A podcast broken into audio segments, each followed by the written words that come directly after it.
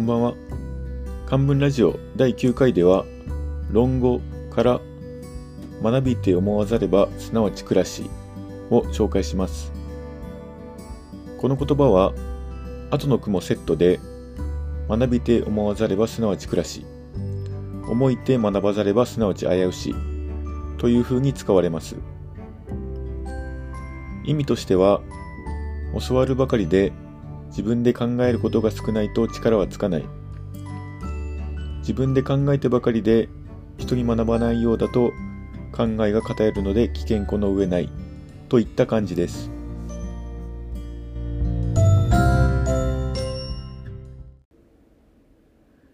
それだけ聞くと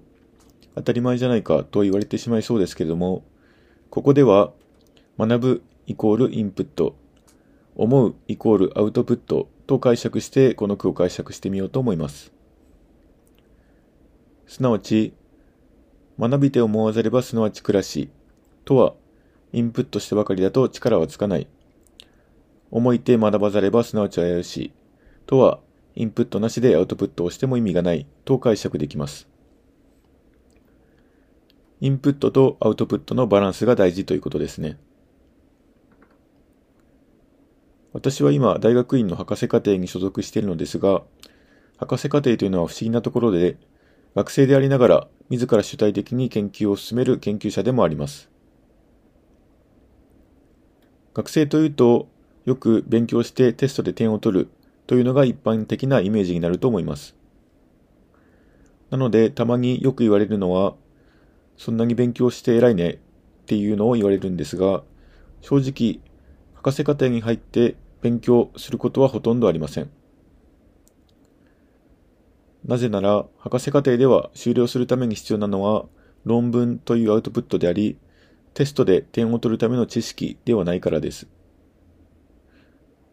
もちろん自分で必要な情報を集めるという意味での文献調査は必要ですが、そもそも何を学べばいいのかすら分かっていないことが多いので、一般的に言う勉強とは少し趣が違うかもしれません。そして意外と難しいのが、どの時点でインプットからアウトプットに切り替えるかということです。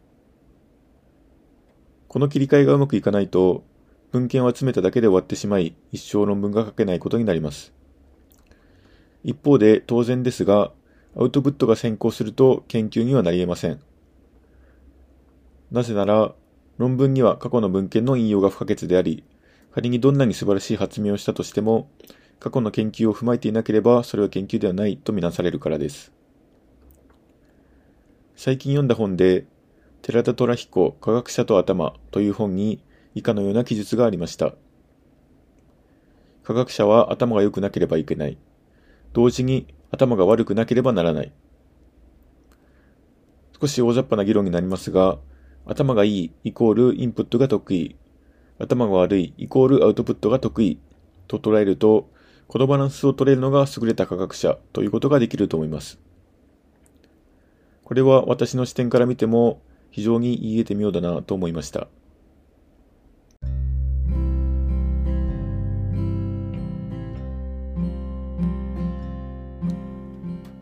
漢文ラジオ第9回は論語から思いて学びて思わざればすなわち暮らしを紹介しました。あなたもぜひインプットとアウトプットのバランスを意識してみてください。